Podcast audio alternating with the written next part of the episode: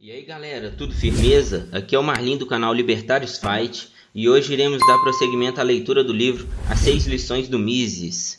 Conosco aqui de novo tem o Dan e o Johan. Fala galera, Daniel na área aqui de novo. Bom dia, boa tarde, boa noite aí, para o horário que você estiver assistindo o vídeo. É, acompanha a gente aí na leitura, se inscreve no canal, deixa o like, ativa o sininho aí para receber as notificações. E é isso aí galera, tamo junto. É isso aí, rapaziada. Tô aí de novo para comentar aí. É isso. Segunda lição: o socialismo. Estou em Buenos Aires a convite do Centro de Difusão de la Economia Livre, que vem a ser economia livre. Que significa esse sistema de liberdade econômica? A resposta é simples. A economia de mercado é o sistema em que a cooperação dos indivíduos na divisão social do trabalho se realiza pelo mercado. E esse mercado não é um lugar, é um processo, é uma forma pela qual, ao vender e comprar, ao produzir e consumir, as pessoas estão contribuindo para o funcionamento global da sociedade. Quando falamos desse sistema de organização econômica, a economia de mercado, empregamos a expressão liberdade econômica. Frequentemente, as pessoas se equivocam quanto ao seu significado, supondo que liberdade econômica seja algo inteiramente dissociado de outras liberdades, e que essas outras liberdades, que reputam mais, a, mais importantes, possam ser preservadas mesmo na ausência da, de liberdade econômica. Mas liberdade econômica significa, na verdade, que é dada às pessoas que a possuem o poder de escolher o próprio modo de se integrar ao conjunto da sociedade. A pessoa tem o direito de escolher sua carreira, tem liberdade para fazer o que quer. É óbvio que não compreendemos liberdade no sentido que hoje tantos atribuem à palavra. O que queremos dizer é antes que, através da liberdade econômica, o homem é libertado das condições naturais. Nada há na natureza que possa ser chamado de liberdade. Há apenas a regularidade das leis naturais, a que o homem é obrigado a obedecer para alcançar quaisquer, qualquer coisa. Quando se trata de seres humanos, atribuímos à palavra liberdade o significado exclusivo de liberdade na sociedade. No obstante, muitos consideram que as liberdades sociais são independentes umas das outras. Os que hoje se intitulam liberais têm reivindicado programas que são exatamente o oposto das políticas que os liberais do século XIX defendiam em seus programas liberais. Os pretensos liberais de nossos dias sustentam a ideia muito difundida de que as liberdades de expressão, de pensamento, de imprensa, de culto, de encarceramento, sem julgamento, podem, todas elas, ser preservadas mesmo na ausência do que se conhece como liberdade econômica. Não se dão conta de que, num sistema desprovido de mercado, em que o governo determina tudo, todas essas outras liberdades são ilusórias, ainda que postas em formas de leis e inscritas na Constituição.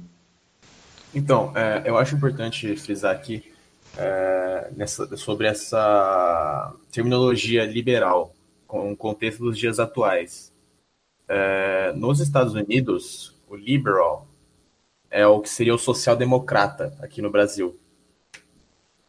Sim. Então, tipo, o, liberal daqui, lá eles chamam de libertarian. Na, na Europa, a, a, o, a nomenclatura é bem parecida com aqui do Brasil. Tipo, a questão do liberal, seu cara livre mercado, liberdade econômica e tal. E isso, isso é um processo que está que tá acontecendo aqui no Brasil também, de tipo, o liberal se tornar um cara moderado, um social-democrata moderado. É só vocês observarem os ditos liberais de hoje em dia, estão cada vez mais caminhando para essa intervenção estatal aí. E é, é mesmo, é, e o que eu tenho visto é, é simplesmente isso. É, vários liberais é, querendo até mais Estado, às vezes. Não sei se é falta de conhecimento. É, é falta de vergonha na cara mesmo. Pessoal, o que, que é mais Estado, mano? É porque, igual eu falei no, no outro vídeo, né, velho? Eles estão. Eles fizeram a lavagem cerebral no povo.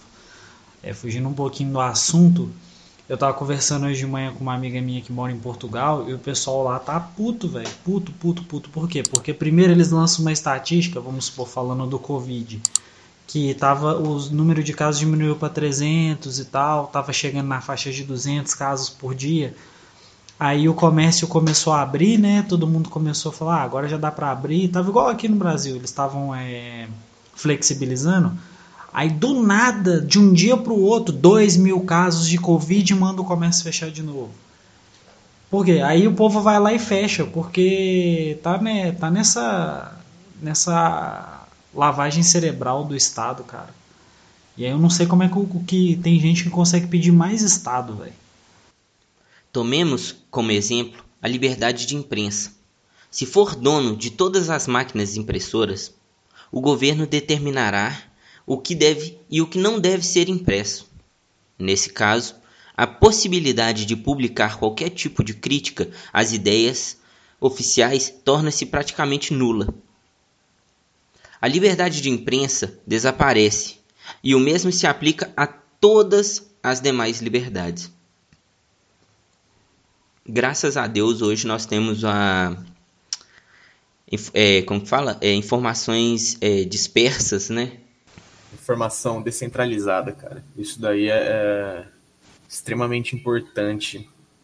Você sair dessa, dessa mídia tradicional, você se informar é, por realmente aí portais descentralizados é, você estudar. Cara, é, se você entrar em, em, qualquer site, mano, você acha PDF de, de, livro que até 40 anos atrás era inacessível para o grande público.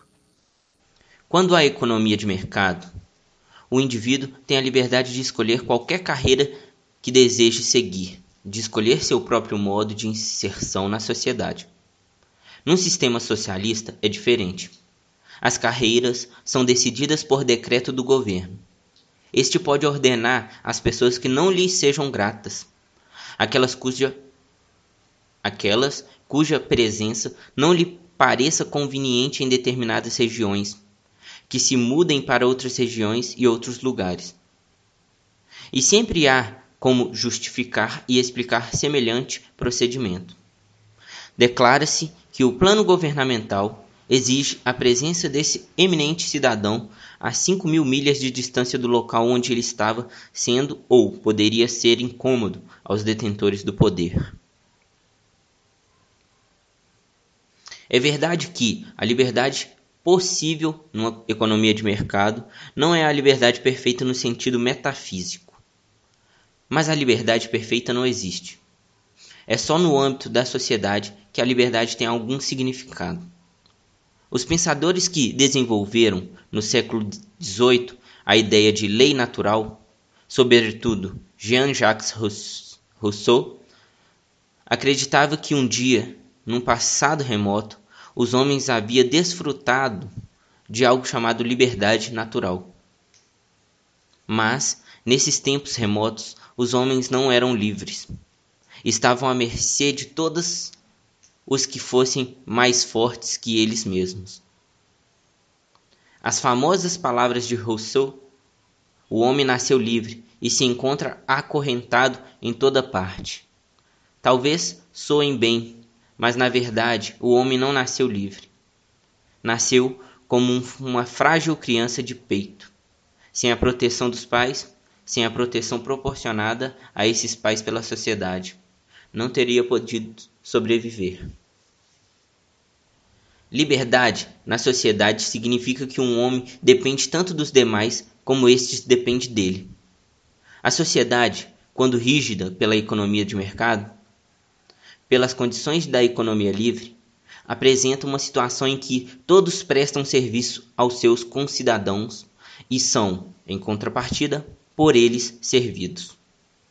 Acredita-se que existem na economia de mercado chefões que não dependem da boa vontade e do apoio dos demais cidadãos. Os capitães de indústria, os homens de negócios, os empresários seriam os verdadeiros chefões do sistema econômico. Mas isso é uma ilusão. Quem manda no sistema econômico são os consumidores. Se estes deixam de prestigiar um ramo de atividades, os empresários deste ramo são compelidos ou a abandonar sua eminente posição no sistema econômico ou a ajustar suas ações aos desejos e às ordens dos consumidores. Uma das mais notórias divulgadoras do comunismo foi Beatrice Potter, nome de solteira de Lady Passfield, também muito conhecida por conta de seu marido Sidney Webb. Essa senhora, filha de um rico empresário, trabalhou quando jovem como secretária do pai. Em suas memórias, ela escreve: Nos negócios de meu pai, Todos tinham de obedecer às ordens dadas por ele, o chefe. Só a ele competia dar ordens, e a ele ninguém dava ordem alguma. Esta é uma visão muito acanhada. Seu pai recebia ordens dos consumidores, dos compradores. Lamentavelmente, ela não foi capaz de perceber essas ordens, não foi capaz de perceber o que ocorre numa economia de mercado exclusivamente voltada que estava para as ordens expedidas dentro dos escritórios ou da fábrica do pai. Então, é, só para adicionar aqui um negócio, o Mises, nessa descrição aí, quando ele fala que o, o pai recebia ordens dos consumidores, ele está tipo, descrevendo aí, de uma forma simples como que os lucros e perdas moldam a atividade empresarial.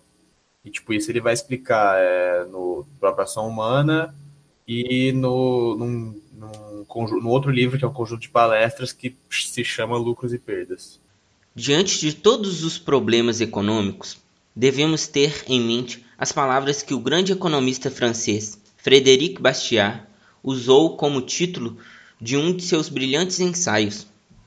Diante de todos os problemas econômicos, devemos ter em mente as palavras que o grande economista francês Frédéric Bastiat usou como título de um de seus brilhantes ensaios, O que se vê e o que não se vê. Para compreender como funciona um sistema econômico, temos de levar em conta não só o que pode ser visto, mas também o que não pode ser diretamente percebido. Por exemplo, uma ordem dada por um chefe a um contínuo pode ser ouvida por aqueles que estes que estejam na mesma sala.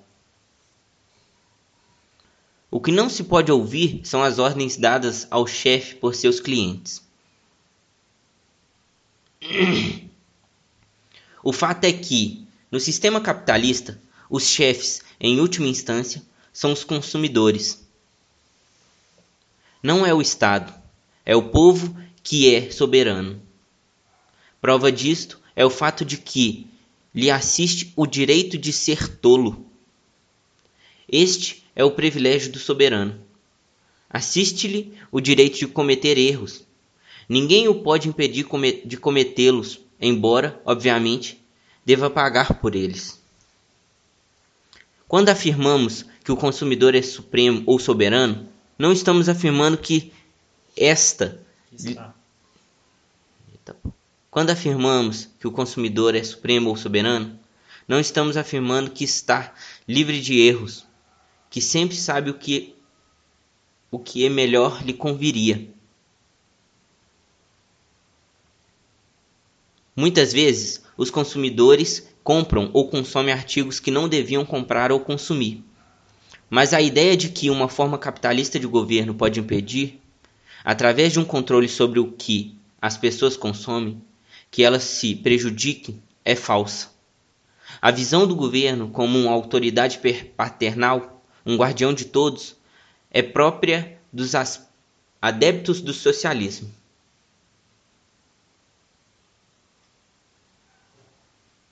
Nos Estados Unidos, o governo empreendeu certa feita. há alguns anos uma experiência que foi qualificada de nobre. Essa nobre experiência consistiu numa lei que declarava ilegal o consumo de bebidas tóxicas. Não há dúvida de que muita gente se prejudica ao beber conhaque e uísque em excesso. Algumas autoridades nos Estados Unidos são contrárias até mesmo ao fumo. Certamente, há muitas pessoas que fumam demais. Não obstante, o fato de que não fumar seria melhor para elas. Isso suscita um problema que transcende em muito a discussão econômica. Põe a nu o verdadeiro significado da liberdade. Se admitirmos que é bom impedir que as pessoas se prejudiquem bebendo ou fumando em excesso, haverá quem pergunte: será que o corpo é tudo? Não seria a mente do homem muito mais importante? Não seria a mente do homem o verdadeiro dom, o verdadeiro predicato humano? Se dermos ao governo o direito de determinar que o corpo humano deve consumir, de, de, determinar se alguém deve ou não fumar, deve ou não beber, nada poderemos replicar a quem afirme. Mais importante ainda que o corpo é a mente, é a alma, e o homem se prejudica muito mais ao ler maus livros, ouvir música ruim e assistir a maus filmes. É, pois, dever do governo impedir que se, cometem, se cometam esses erros. E, como todos sabem, por centenas de anos, os governos e as autoridades acreditaram que essa era de fato o seu dever. Nem isso aconteceu apenas em épocas remotas. Não faz muito tempo, houve na Alemanha um governo que considerava seu dever discriminar boas e más, é claro, do ponto de vista de um homem que, na juventude, fora reprovado no exame de admissão à Academia de Arte, em Viena. Era o bom e o mal segundo a ótica de um pintor de cartão postal e tornou-se ilegal expressar concepções sobre arte e pintura que divergissem daquelas do Führer Supremo. A partir do momento em que começamos a admitir que é dever do governo controlar o consumo de álcool do cidadão, que podemos responder a quem afirme ser o controle dos livros e das ideias muito mais importantes. Liberdade significa realmente liberdade para errar. Isso precisa ser bem compreendido podemos extremamente críticos com relação ao modo como nossos concidadãos gastam seu dinheiro e, e vivem suas vidas. Podemos considerar o que fazem absolutamente insensato e mal. Numa sociedade livre, todos têm, no entanto, as mais diversas maneiras de manifestar suas opiniões sobre como os concidadãos deveriam mudar seu modo de vida. Eles podem escrever livros, escrever artigos, fazer conferências. Podem até fazer pregações nas esquinas, se quiserem. E faz-se isso em muitos países. Mas ninguém deve tentar policiar os outros no intuito de impedi-los de fazer determinadas coisas, simplesmente porque não se quer que as pessoas tenham a liberdade de fazê-las. É essa a diferença entre escravidão e liberdade. O escravo é obrigado a fazer o que seu superior lhe ordena que faça, enquanto o cidadão livre, e é isso que significa liberdade, tem a possibilidade de escolher seu próprio modo de vida. Sem dúvida, esse sistema capitalista pode ser, e é de fato, mal usado por alguns. É certamente possível fazer coisas que não deveriam ser feitas mas se tais coisas contam com a aprovação da maioria do povo, uma voz discordante terá sempre algum meio de tentar mudar as ideias de seus concidadãos. Pode tentar persuadi-los, convencê-los, mas não pode tentar constrangê-los pela força, pela força policial do governo. Na economia de mercado, todos prestam serviços aos seus concidadãos ao prestarem serviços a si mesmos. Era isso o que tinha em mente os pensadores liberais do século XVIII, quando falavam da harmonia dos interesses, corretamente compreendidos, de todos os grupos e indivíduos que constituem a população. E foi essa doutrina da harmonia de interesses que os socialistas se opuseram. Falaram de um conflito inconciliável de interesses entre vários grupos. Que significa isso? Quando Karl Marx, no primeiro capítulo do Manifesto Comunista, esse pequeno panfleto que inaugurou seu movimento socialista, sustentou a existência de um conflito inconciliável entre as classes. Só pode evocar, como ilustração, a sua tese, exemplos tomados das condições da sociedade pré-capitalistas. Nos estágios pré-capitalistas, a sociedade se dividia em grupos hereditários de status, na Índia denominados castas. Numa, numa sociedade de status, um homem não nascia, por exemplo, cidadão francês. Nascia na condição de membro da aristocracia francesa, ou da burguesia francesa, ou do campesinato francês. Durante a maior parte da Idade Média, era simplesmente um servo. E a servidão, na França, ainda não havia sido inteiramente extinta mesmo depois da Revolução Americana. Em outras regiões da Europa, a sua extinção ocorreu ainda mais tarde. Mas a pior forma de servidão, forma que continuou existindo mesmo depois da abolição da escravatura, era a que tinha lugar nas colônias inglesas. O indivíduo herdava seu status dos pais e o conservava por toda a vida. Transferia-o aos filhos, Cada grupo tinha privilégios e desvantagens. Os de status mais elevado tinham apenas privilégios. Os de status inferior só tinham desvantagens. E não restava ao homem nenhum outro meio de escapar às desvantagens legais impostas por seus status, senão a luta política contra as outras classes. Nessas condições, Pode-se dizer que havia um conflito inconciliável de interesses entre senhores de escravos e escravos, porque o interesse dos escravos era livrar-se da escravidão, da qualidade de escravo. E sua liberdade significava, para os seus proprietários, uma perda. Assim sendo, não há dúvida de que tinha de existir forçosamente um conflito inconciliável de interesses entre os membros das várias classes.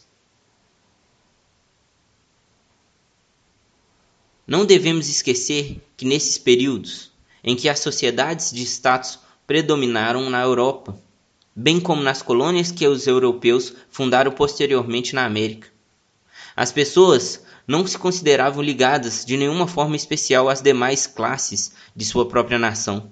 Sentiam-se muito mais solidárias com os membros de suas classes nos outros países. Um aristocrata francês não tinha os franceses das classes inferiores na conta de seus concidadãos. A seus olhos, eles não eram mais que a ralé, que não lhes agradava. Seus iguais eram os aristocratas dos demais países, os da Itália, Inglaterra e Alemanha, por exemplo. O efeito mais visível desse estado de coisas era o fato de os aristocratas de toda a Europa falarem a mesma língua, o francês, idioma não compreendido, fora da França, pelos demais grupos da população. As classes médias, a burguesia, tinha sua própria língua, enquanto as classes baixas, o campesinato, usavam dialetos locais, muitas vezes não compreendidos por outros grupos da população. O mesmo se passava com relação aos trajes.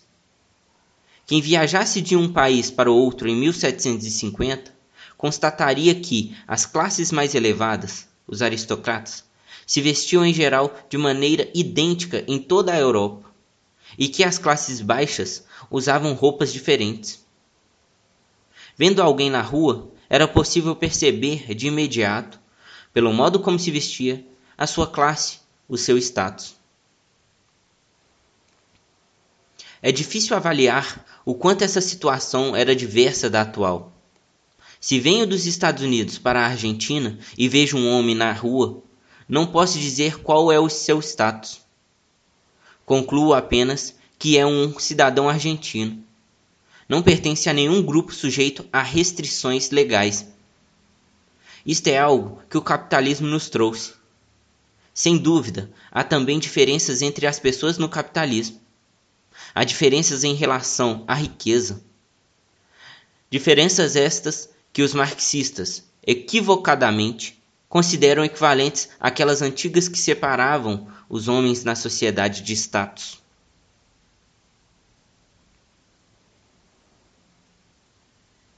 Numa sociedade capitalista, as diferenças entre os cidadãos não são como as que se verificam numa sociedade de status.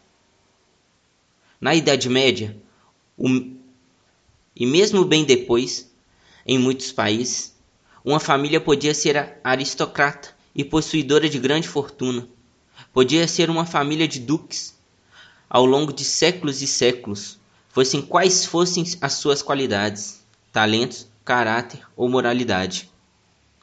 Já nas modernas condições capitalistas, verifica-se o que foi tecnicamente denominado pelos sociólogos de mobilidade social. O princípio segundo o qual a mobilidade social opera. O princípio segundo o qual a mobilidade social opera, nas palavras do sociólogo e economista italiano Vilfredo Pareto, é o da circulação das elites isso significa que haverá sempre no topo da escada social pessoas ricas, politicamente importantes, mas essas pessoas, essas elites, estão em contínua mudança. Isto se aplica perfeitamente a uma sociedade capitalista. Não se aplicaria a uma sociedade pré-capitalista de status. As famílias consideradas as grandes famílias aristocráticas da Europa permaneceram as mesmas até hoje, ou melhor, são formadas hoje pelos descendentes de famílias que constituíam a nata na Europa há oito, dez ou mais séculos. Os capetos de Bourbon, que por um longo período dominaram a Argentina, já eram uma casa real desde o século X. Reinavam sobre o território hoje chamado Ile de France, ampliando seu reino a cada geração. Mas, numa sociedade capitalista, há uma contínua mobilidade, pobres que enriquecem e descendentes de gente rica que perdem a fortuna e se tornam pobres. Uma parada aí que eu acho legal colocar é que nesse trecho todo o Mises ele desconstrói essa questão de tipo os ricos ficam mais ricos e os pobres ficam mais pobres. Como ele falou, existe essa mobilidade, tipo, essa possibilidade de enriquecer e também a possibilidade de empobrecer. E eu deixo eu indicar um, um livro aqui, que é o Conflito de Interesses e Outros Ensaios do Mises, que ele vai explanar muito bem sobre essa questão que ele citou do, do sistema de castas, essas coisas assim.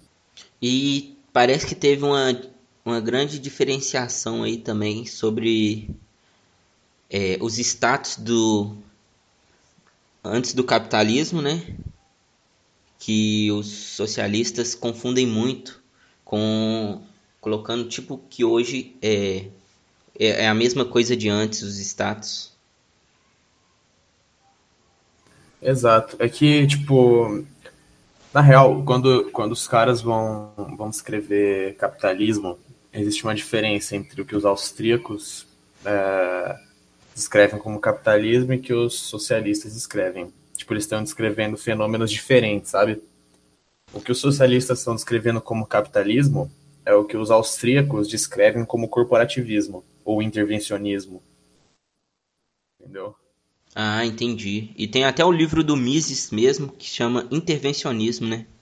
Sim, esse livro é muito bom. Vi hoje, numa livraria de uma rua do centro de Buenos Aires, a biografia de um homem que viveu na Europa do século XIX e que foi tão eminente, tão importante, tão representativo dos altos negócios europeus naquela época, que até hoje, aqui nesse país tão distante da Europa, encontra-se à venda exemplares da história de sua vida. Tive a oportunidade de conhecer o neto desse homem. Tem o mesmo nome do avô e conserva o direito de usar o título nobili nobiliário que este, que começou a vida como ferreiro, recebeu 80 anos atrás. Hoje, esse seu neto é um fotógrafo pobre na cidade de Nova York. Outras pessoas, pobres à época em que o avô desse fotógrafo se tornou um dos maiores industriais da Europa, são hoje capitães de indústria. Todos são livres para mudar seu status. É isso que distingue o sistema de status do sistema capitalista de liberdade econômica em que as pessoas só podem culpar a si mesmas se não chegam a alcançar a posição que almejam. O mais famoso industrial do século XX continua sendo Henry Ford. Ele começou com umas poucas centenas de dólares emprestados por amigos e, em muito pouco tempo, implantou um dos mais importantes empreendimentos de grande vulto do mundo. E podemos encontrar centenas de casos semelhantes todos os dias. Diariamente, o New York Times publica longas notas sobre pessoas que faleceram. Lendo essas biografias, podemos deparar, por exemplo, com o nome de um eminente empresário que tenha iniciado a vida como vendedor de jornais nas esquinas de Nova York, ou com outro que tinha iniciado como contínuo e, por ocasião de sua morte, era o presidente da mesma instituição bancária onde começara no mais baixo degrau da hierarquia. Evidentemente, nem todos conseguem alcançar tais posições. Nem todos querem alcançá-las. Há pessoas mais interessadas em outras coisas. Para elas, no entanto, há hoje certos caminhos que, não estavam abertos nos tempos da sociedade feudal, na época da sociedade de status. O sistema socialista, contudo, proíbe essa liberdade fundamental que é a escolha da própria carreira. Nas condições socialistas, há uma única autoridade econômica, e esta detém o poder de determinar todas as questões antinentes à produção. Um dos traços característicos de nossos dias é o uso de muitos nomes para designar uma mesma coisa. Um sinônimo de socialismo e comunismo é planejamento. Quando falam de planejamento, as pessoas se referem, evidentemente, a um planejamento central, o que significa um plano único feito pelo governo, um plano que impede todo o planejamento feito por outra pessoa. É, para quem não, para quem está assistindo aí o vídeo não sabe, a tradição austríaca tem assim um grande histórico de críticas ao planejamento central. Eu só vou, só vou listar aqui algumas. Tem a, a do cálculo econômico do, do Mises e a do, da dispersão do conhecimento do Hayek. Essas duas são de extrema importância para o, para o debate dessa questão do socialismo do planejamento central. Inclusive, o Jesus Huerta de Soto, ele tem um livro é, explanando todo, todo esse debate. Eu não me recordo o nome do livro agora. Que é o. o... É Cálculo Econômico, Atividade Empresarial, o nome do, ah. do, do, livro. Ou... Pensei que era o dele falando sobre a escola austríaca. Então, nesse ele também trata dessa história do, do debate. Uhum. E é, é importante para a galera que está assistindo aí pelo menos, tipo, ter uma noção dessa, dessas questões do planejamento central. Sim. tipo, são críticas bem fortes, as do Mises e a do, do Hayek. Uma senhora inglesa, que é também membro da Câmara Alta escreveu um livro intitulado Plan or No Plan, obra muito bem recebida no mundo inteiro. Que significa o título desse livro? Ao falar de plano, a autora se refere unicamente ao tipo de planejamento concebido por Lenin, Stalin e seus sucessores, o tipo que determina todas as atividades de todo o povo de uma nação. Por conseguinte, essa senhora só leva em conta o planejamento central, que exclui todos os planos pessoais que os indivíduos possam ter. Assim sendo, seu título, Plan or No Plan, revela-se um logro, uma burla. A alternativa não está em um plano central versus nenhum plano. Na verdade, a escolha está entre o planejamento total feito por uma autoridade governamental central e a liberdade de cada indivíduo para traçar os seus próprios planos, fazer os próprios planejamentos. O indivíduo planeja sua vida todos os dias, alterando seus planos diários, sempre que queira. O homem livre planeja diariamente, segundo suas necessidades. Dizia ontem, por exemplo, planejo trabalhar pelo resto dos meus dias em Córdoba.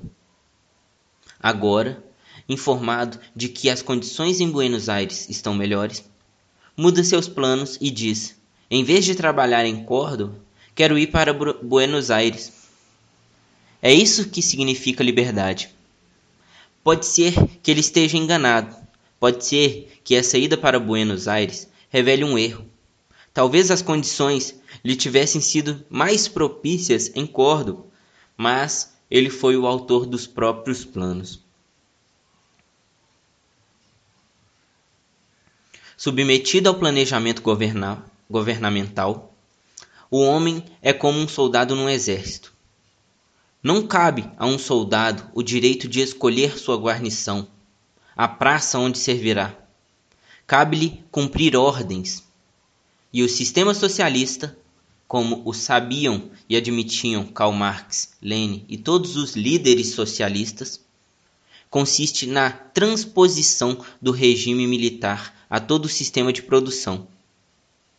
Marx falou de exércitos industriais e Lenin impôs a organização de tudo: o correio, as manufaturas e os demais ramos industriais, segundo o modelo do exército. Portanto, no sistema socialista, tudo depende da sabedoria, dos talentos e dos dons daqueles que constituem a autoridade suprema. O que o ditador supremo ou seu comitê não sabe, não é levado em conta. Mas o conhecimento acumulado pela humanidade em sua longa história não é algo que uma só pessoa pode deter. Acumulamos, ao longo dos séculos, um volume tão incomensurável de conhecimentos científicos e tecnológicos que se torna humanamente impossível a um indivíduo o domínio de todo esse cabedal por extremamente bem dotado que ele seja.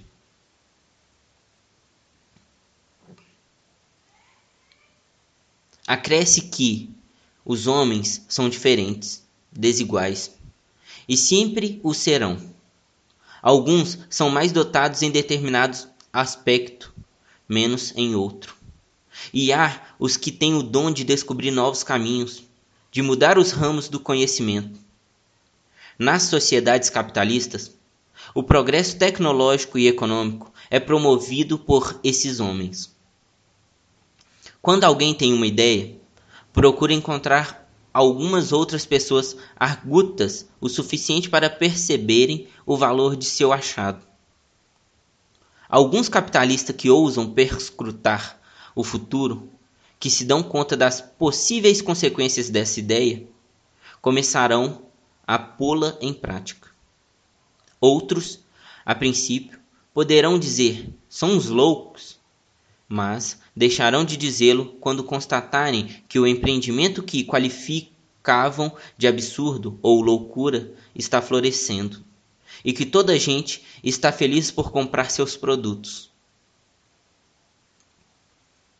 No sistema marxista, por outro lado, o corpo governamental supremo deve primeiro ser convencido do valor de uma ideia antes que ela possa ser levada adiante. Isso pode ser algo muito difícil, uma vez que o grupo detentor do comando, ou o ditador supremo em pessoa, tem o poder de decidir. E se essas pessoas, por razões de indolência, senilidade, falta de inteligência ou de instrução, forem incapazes de compreender o significado da nova ideia, o novo projeto não será executado. Podemos evocar exemplos da história militar. Napoleão era indubitavelmente um gênio em questões militares. Não obstante, viu-se certa feita diante de um, de um grave problema. Sua incapacidade para resolvê-lo culminou na sua derrota e no subsequente exílio na solidão de Santa Helena. O problema de Napoleão podia se resumir a uma pergunta: como conquistar a Inglaterra? Para fazê-lo, precisava de uma esquadra capaz de cruzar o Canal da Mancha. Houve, então, pessoas que lhe garantiram conhecer um meio seguro de levar a cabo aquela travessia.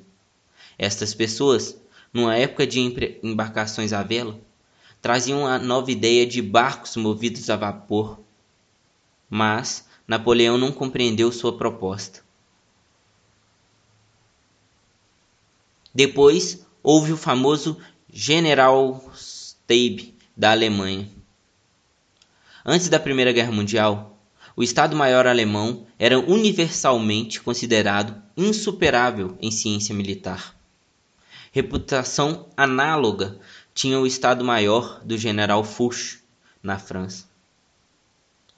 Mas nem os alemães nem os franceses, que, sob o comando do general Foch, derrotaram posteriormente os alemães, perceberam a importância da aviação para fins militares. O Estado-Maior alemão declarava: a aviação é um mero divertimento. Voar é bom para os desocupados. Do ponto de vista militar, só Zeppelins têm importância. E os franceses eram da mesma opinião.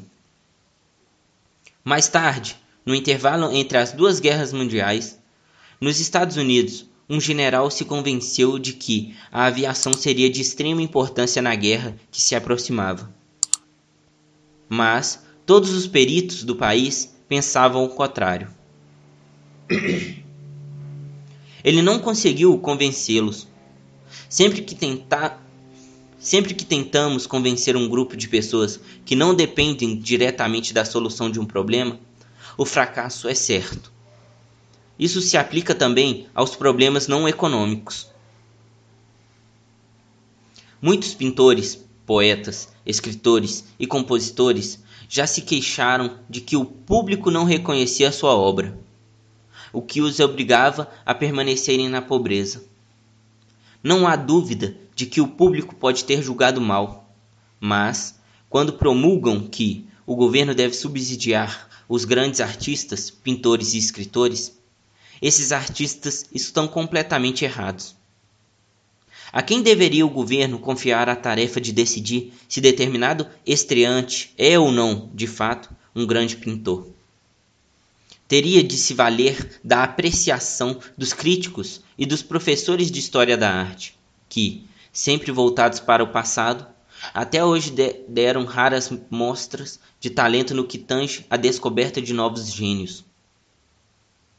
Essa é a grande diferença entre essa é a grande diferença entre um sistema de planejamento e um sistema que é dado a cada um planejar e agir por conta própria. É verdade, obviamente, que grandes pintores e grandes escritores suportaram muitas vezes situações de extrema penúria. Podem ter tido êxito em sua arte, mas nem sempre em ganhar dinheiro. Van Gogh foi, por certo, um grande pintor. Teve de sofrer agruras insuportáveis e acabou por se suicidar aos 37 anos de idade. Em toda a sua existência, vendeu apenas uma tela, comprada por um primo. Afora, essa única venda viveu do dinheiro do irmão, que, apesar de não ser artista nem pintor, compreendia as necessidades de um pintor. Hoje, não se compra um Van Gogh por menos de 100 ou 200 mil dólares. No sistema socialista, o destino de Van Gogh poderia ter sido diverso. Algum funcionário do governo teria perguntado a alguns pintores famosos a quem Van Gogh seguramente nem sequer teria considerado artistas. Se aquele jovem, um tanto louco ou completamente louco, era de fato um pintor que valesse a pena subsidiar. E com toda certeza eles teriam respondido: Não, não é um pintor. Não é um artista. Não passa de uma criatura que desperdiça tinta. E o teriam enviado a trabalhar numa indústria de laticínios ou para um hospício. Todo esse entusiasmo pelo socialismo, manifestado pelas novas gerações de pintores, poetas, músicos, jornalistas, atores, baseia-se, portanto, numa ilusão. Coitado do Van Gogh, né? o cara sofreu.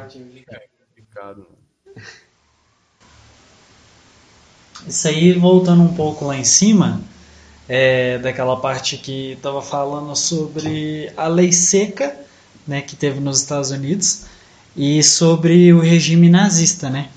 Hitler ele foi, é, para quem não sabe, ele foi rejeitado em uma escola de arte e logo depois ele se tornou o supremo líder da Alemanha e aí ele começou a rejeitar obras que não fosse com é, com a arte do governo dele, sobre é, as campanhas de guerra né, que, que a Alemanha fazia, é, as conscientizações estatistas né, que eles tinham naquela época. E isso daí reflete muito agora aí nessa parte do Van Gogh, cara.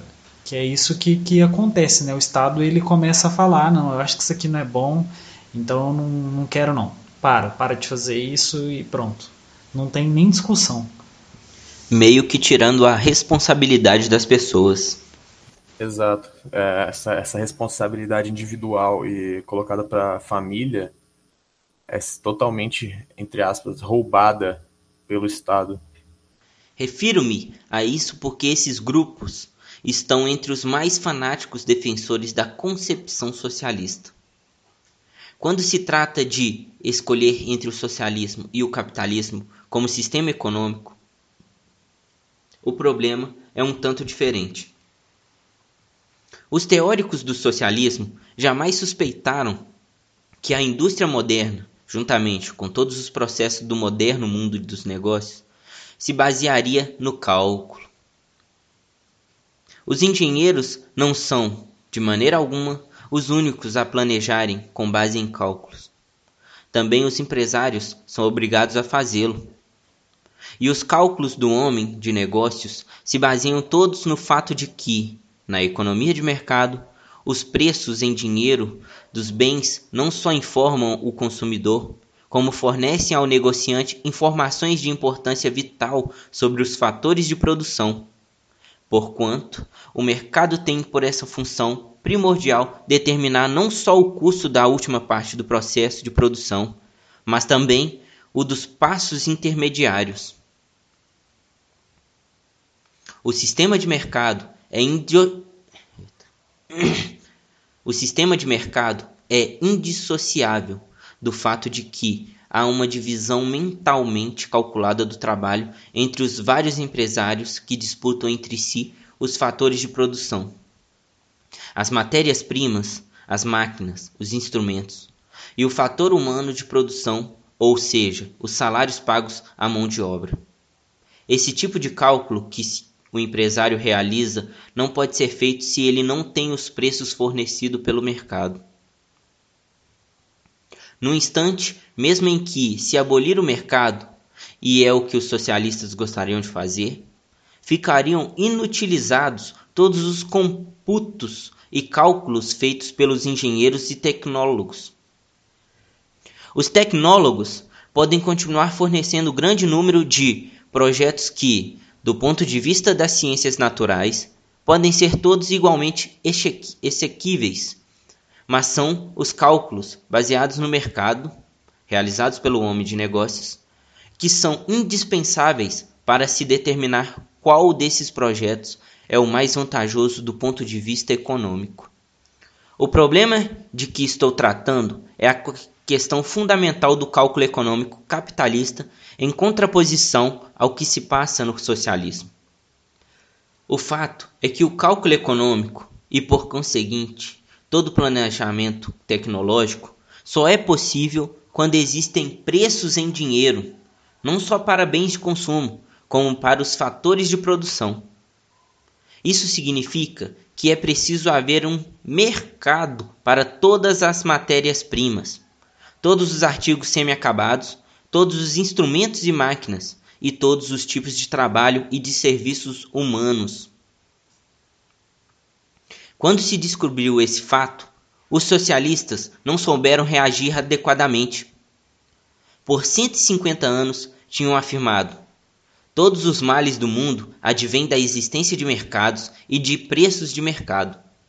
Queremos abolir o mercado e, com ele, é claro, a economia de mercado, substituindo-a por um sistema sem preços e sem mercados.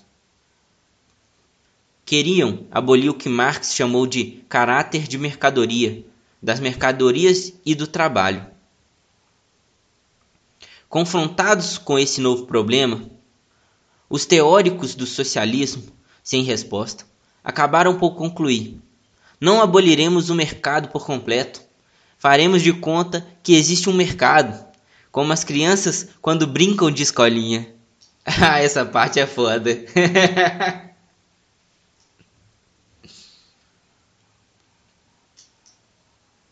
A questão é que, todos sabem, as crianças quando brincam de escolinha não aprendem coisa alguma.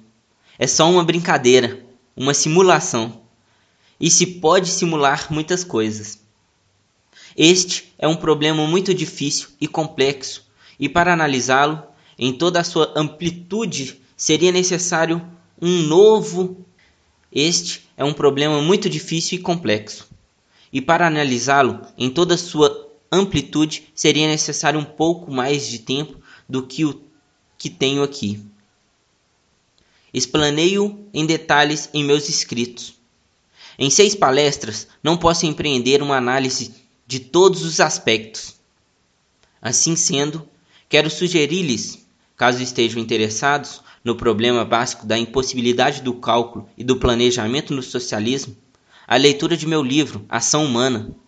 Encontravam em espanhol em excelente tradução. mas leiam também outros livros, como o do economista norueguês Trig Hoff, que escreveu sobre o cálculo econômico. E, se não quiserem ser unilaterais, recomendo a leitura do livro socialista mais respeitado sobre o assunto, da autoria do eminente economista polonês Oskar Lange, que foi por algum tempo professor numa universidade americana. Tornou-se depois embaixador da Polônia voltando posteriormente para o seu país. Provavelmente me perguntarão: e a Rússia? Como enfrentam os russos esse problema? Nesse caso, a questão muda de figura.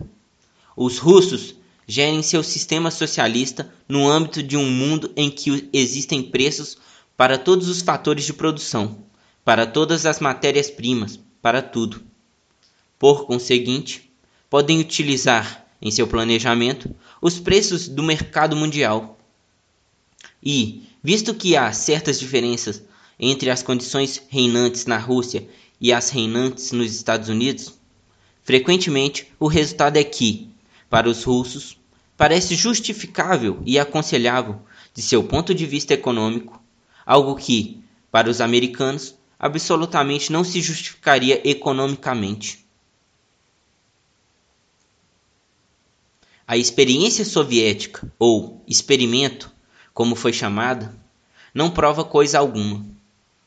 Nada revela sobre o problema fundamental do socialismo, o problema do cálculo. Mas teríamos razões para caracteriz caracterizá-la como experiência? Não creio que, no campo da ação humana e da economia, possamos ter algo que se assemelhe a um experimento científico.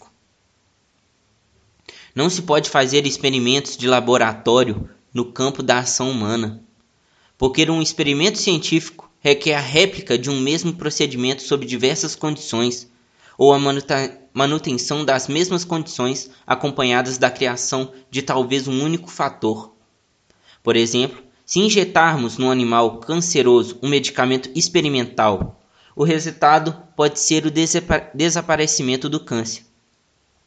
Poderíamos testar isso com vários animais da mesma raça, portadores da mesma doença. Se tratarmos parte deles com um novo método e não tratarmos com outros, poderemos comparar os resultados. Ora, nada disso é viável no campo da ação humana. Não há experimentos de laboratório nesse plano. A chamada experiência soviética mostra tão somente que o padrão de vida na Rússia soviética é incomparavelmente inferior ao padrão alcançado pelos país mundialmente reputado.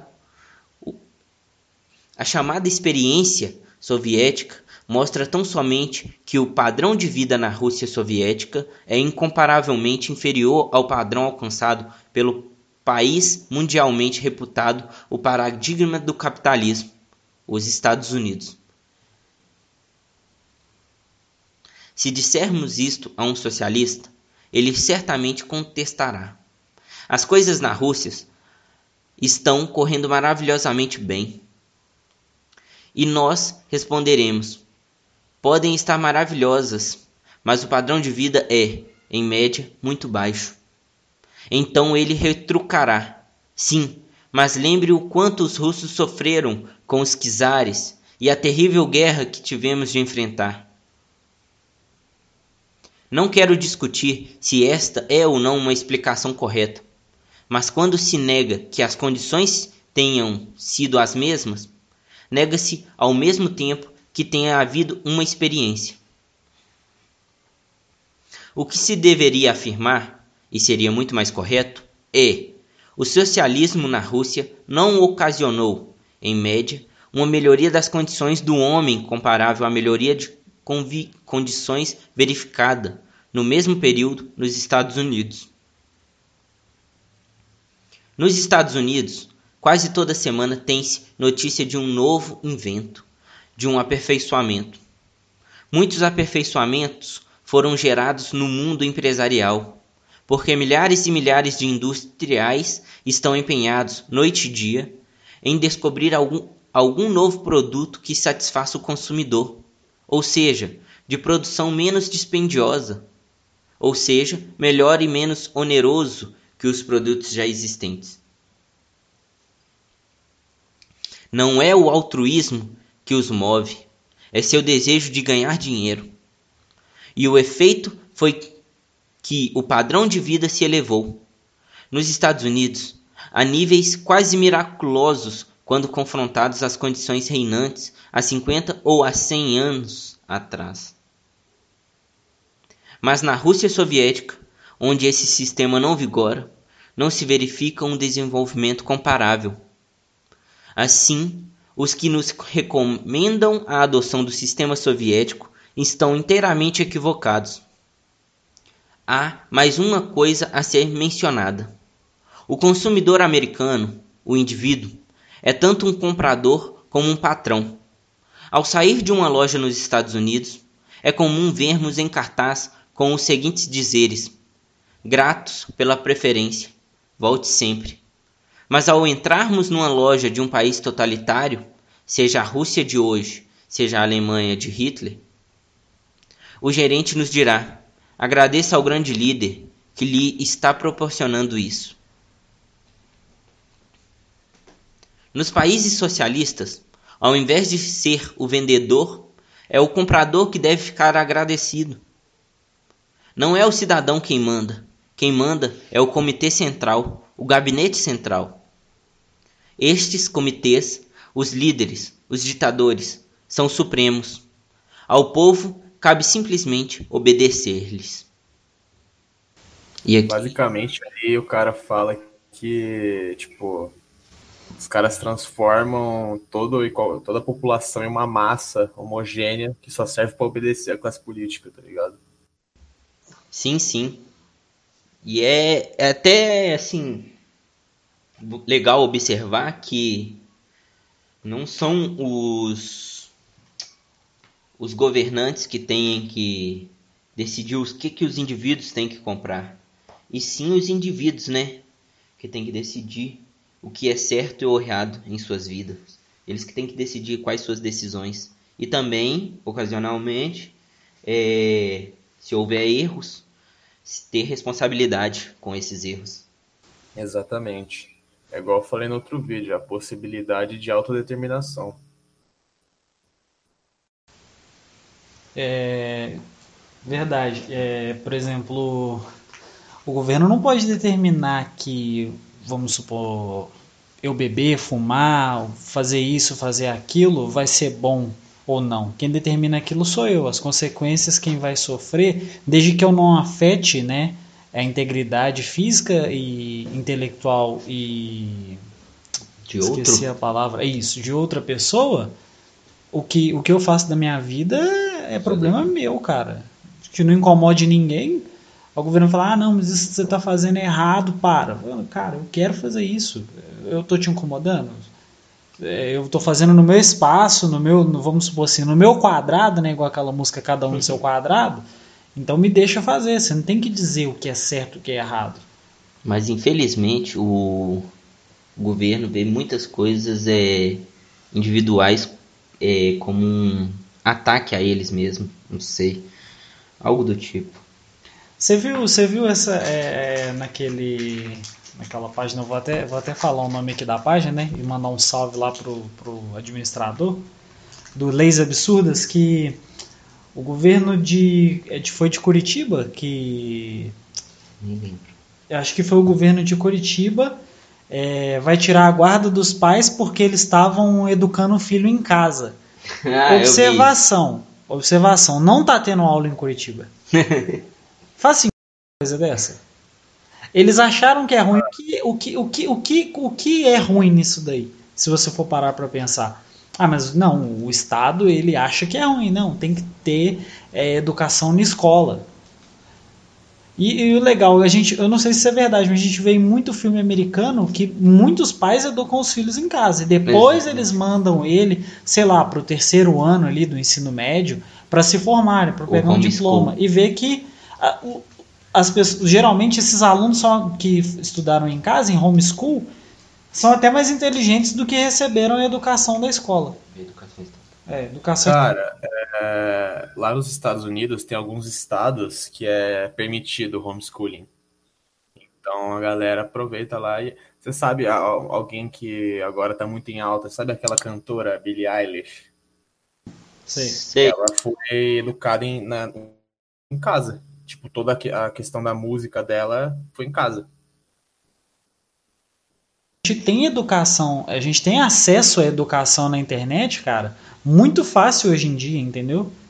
É, muita gente, por exemplo, fala que a internet é um mal e tudo mais. Não, a internet, se ela for usada de, de, de uma forma correta, por exemplo, para educação, ela é muito boa. Não precisa ser necessariamente ir para a escola para você ter conhecimento. A escola te dá diploma, não te dá conhecimento, ela não te prepara para a vida. Isso já está mais que provado.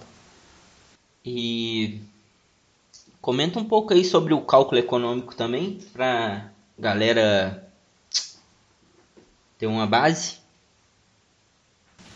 Então, é, a questão do cálculo econômico. É, eu vou trazer, tipo, aqui de uma forma bem resumida é, o argumento.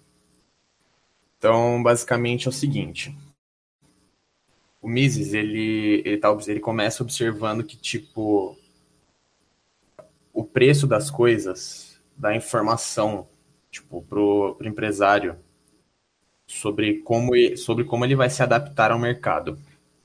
Certo? Sim. Numa economia socialista, tudo é estatizado.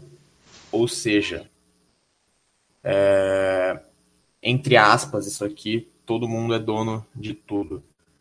E não tem a possibilidade de, de uma troca econômica entre os meios de produção. Então, é, não existe moeda entre essas, porque moeda é um meio de troca. Então, se não existe troca, não existe moeda. Como não existe moeda, não tem a, a, essa expressão monetária de preço, não tem o preço. E sem os preços, os empresários, no caso do socialismo, os planejadores centrais, não têm informação sobre as demandas, sobre a oferta.